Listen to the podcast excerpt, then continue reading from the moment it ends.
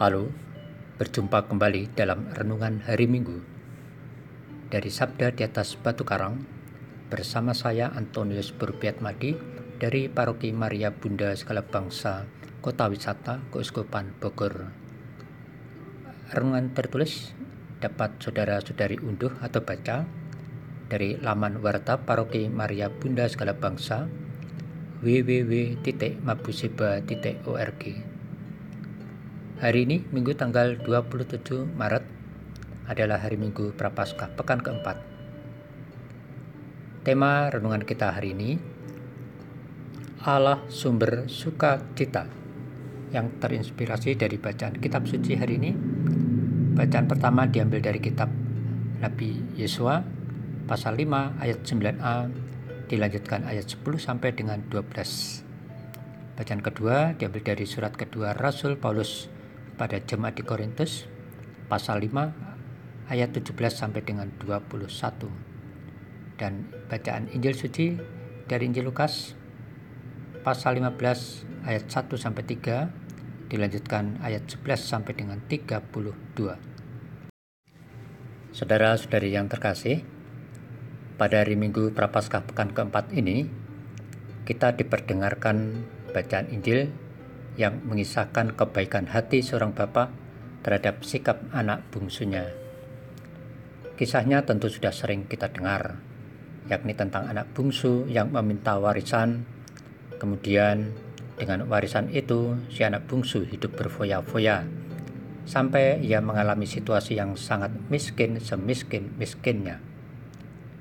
Kehidupannya yang sudah di titik nadir tersebut menyadarkan dirinya akan keberdosaan, mengakui kesalahan besar yang telah ia perbuat, dan kesadaran diri untuk kembali ke bapaknya, minta pengampunan dan kebutuhan makan untuk menyambung hidupnya.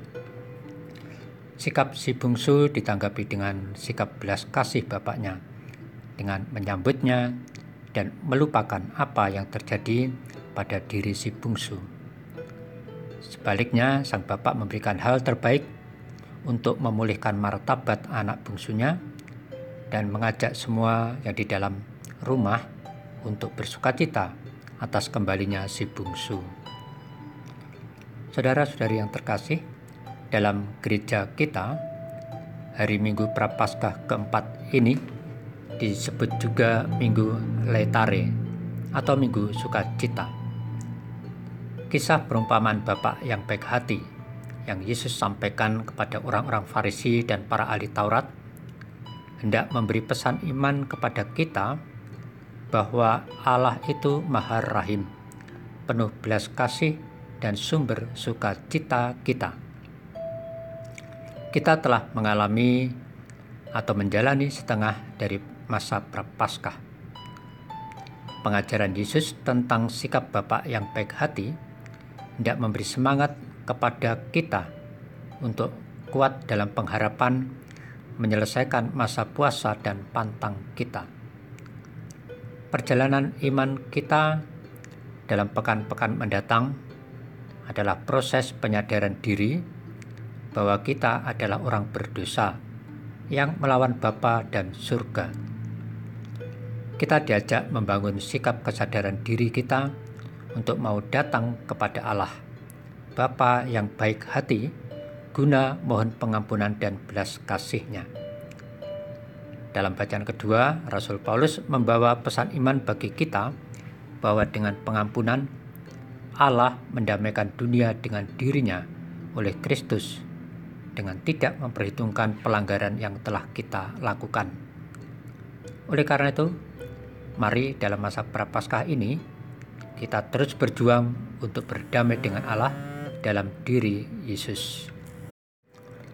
Saudara-saudari yang terkasih, semoga kita dapat memanfaatkan masa pekan-pekan mendatang untuk pengakuan dosa dan memohon rahmat belas kasih dan kerahiman Allah agar kita boleh bersuka cita untuk menyambut kebangkitan Tuhan.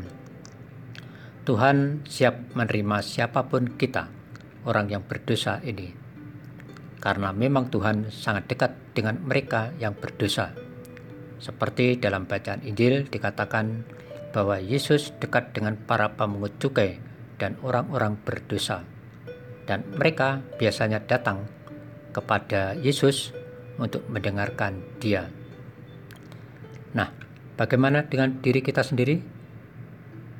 Sekali lagi, semoga kelanjutan perjalanan kita dari minggu sukacita ini kita manfaatkan untuk menyesali keberdosaan kita dan niat baik untuk datang kepada Allah memohon pengampunannya. Semoga dengan bimbingan Roh Kudus, kita mampu berjuang melanjutkan perjalanan iman lewat pantang dan puasa untuk menikmati sukacita kebaikan hati Allah. Amin. Semoga Tuhan memberkati kita dan selamat berhari Minggu.